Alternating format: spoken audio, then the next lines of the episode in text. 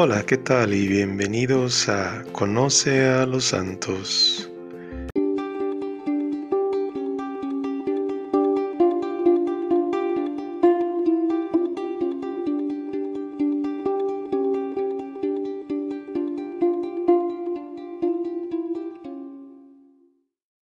En este episodio conoceremos más sobre la vida de Santa María de Agnes.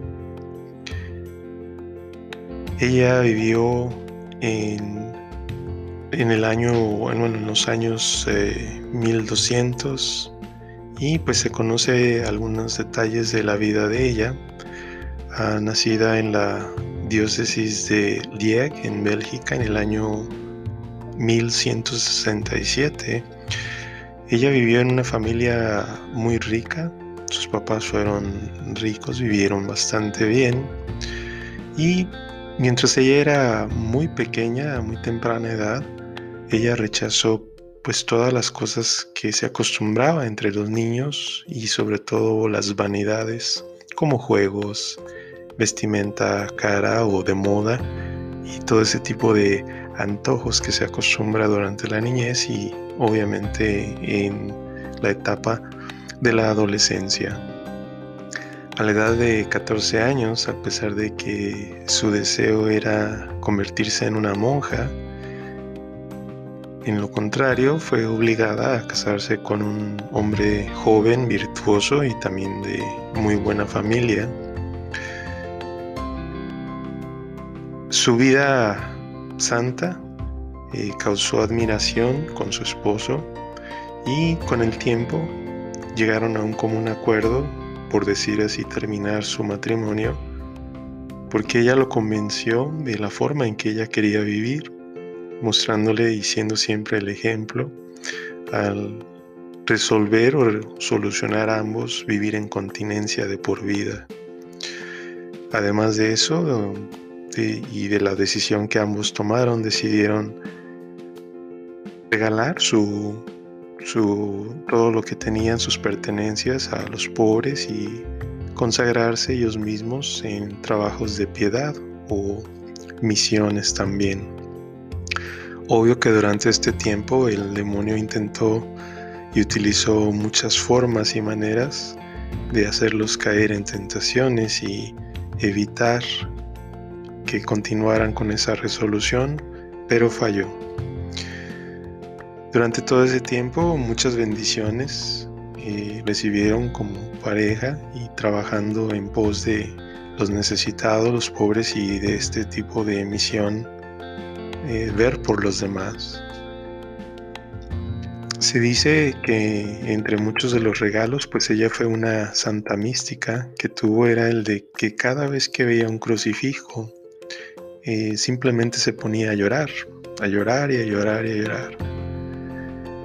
a la iglesia que ella concurría regularmente junto con su esposo, pues parece ser que al sacerdote local no le pareció y le llamaba la atención, de hecho le dijo que parara esas exhibiciones. Fue entonces que ella le pidió a Dios que hiciera entender al sacerdote que eso no era posible, pues ella no podía controlar esas lágrimas, no era algo que ella provocara o o fuera algo intencional de su parte, sino ella consideraba que era un regalo del Espíritu Santo que la obligaba a hacer eso al momento de ver un crucifijo. Se dice que una vez que habló con Dios y le pidió en la oración, fue entonces que el sacerdote ese mismo día, mientras recitaba la misa, comenzó a soltar y soltar demasiadas lágrimas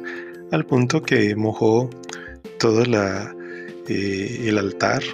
eh, todo lo que se utiliza sobre el altar y sus propias vestimentas. También se dice y se conoce de ella que tuvo una gran devoción por San Juan el Evangelista, con quien en sus oraciones conversaba también, como si fuera su ángel de la guarda. Y pues a través de este tipo de conversación y oraciones se dice que ella podía ver los secretos de los corazones de las personas y muchos acudían a consultar con ella. De esa manera fue que convirtió a muchos de aquel entonces, de esa época, al cristianismo. Obtenía también eh, favores de peticiones que le hacían esas personas que iban a través de sus mismas oraciones, y sobre todo pues a los que estaban aún en vida y especialmente por los que ya habían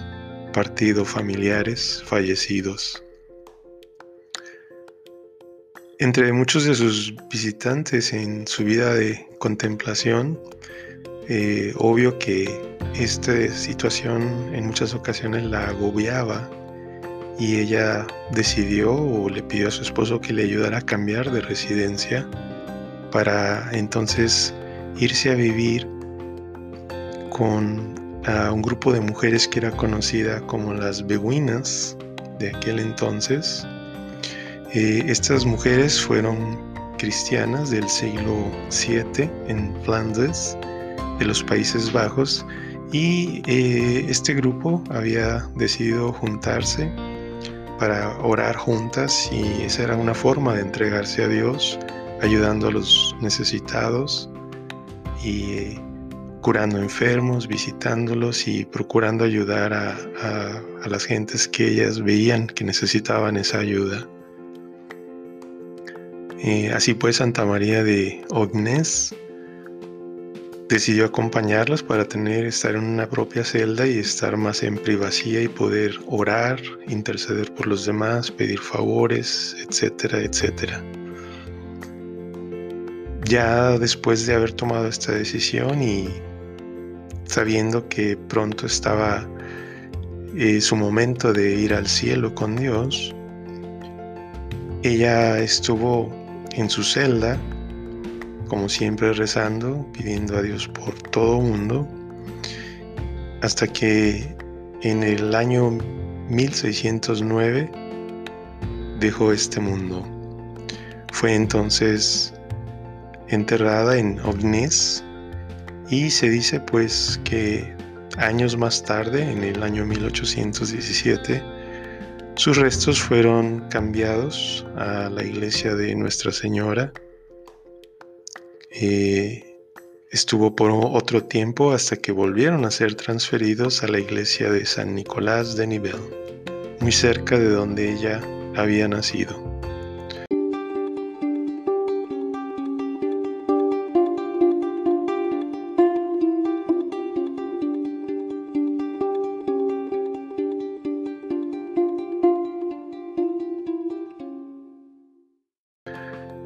Gracias nuevamente por su atención en otro episodio más de Conoce a los Santos. Nos escuchamos en la próxima.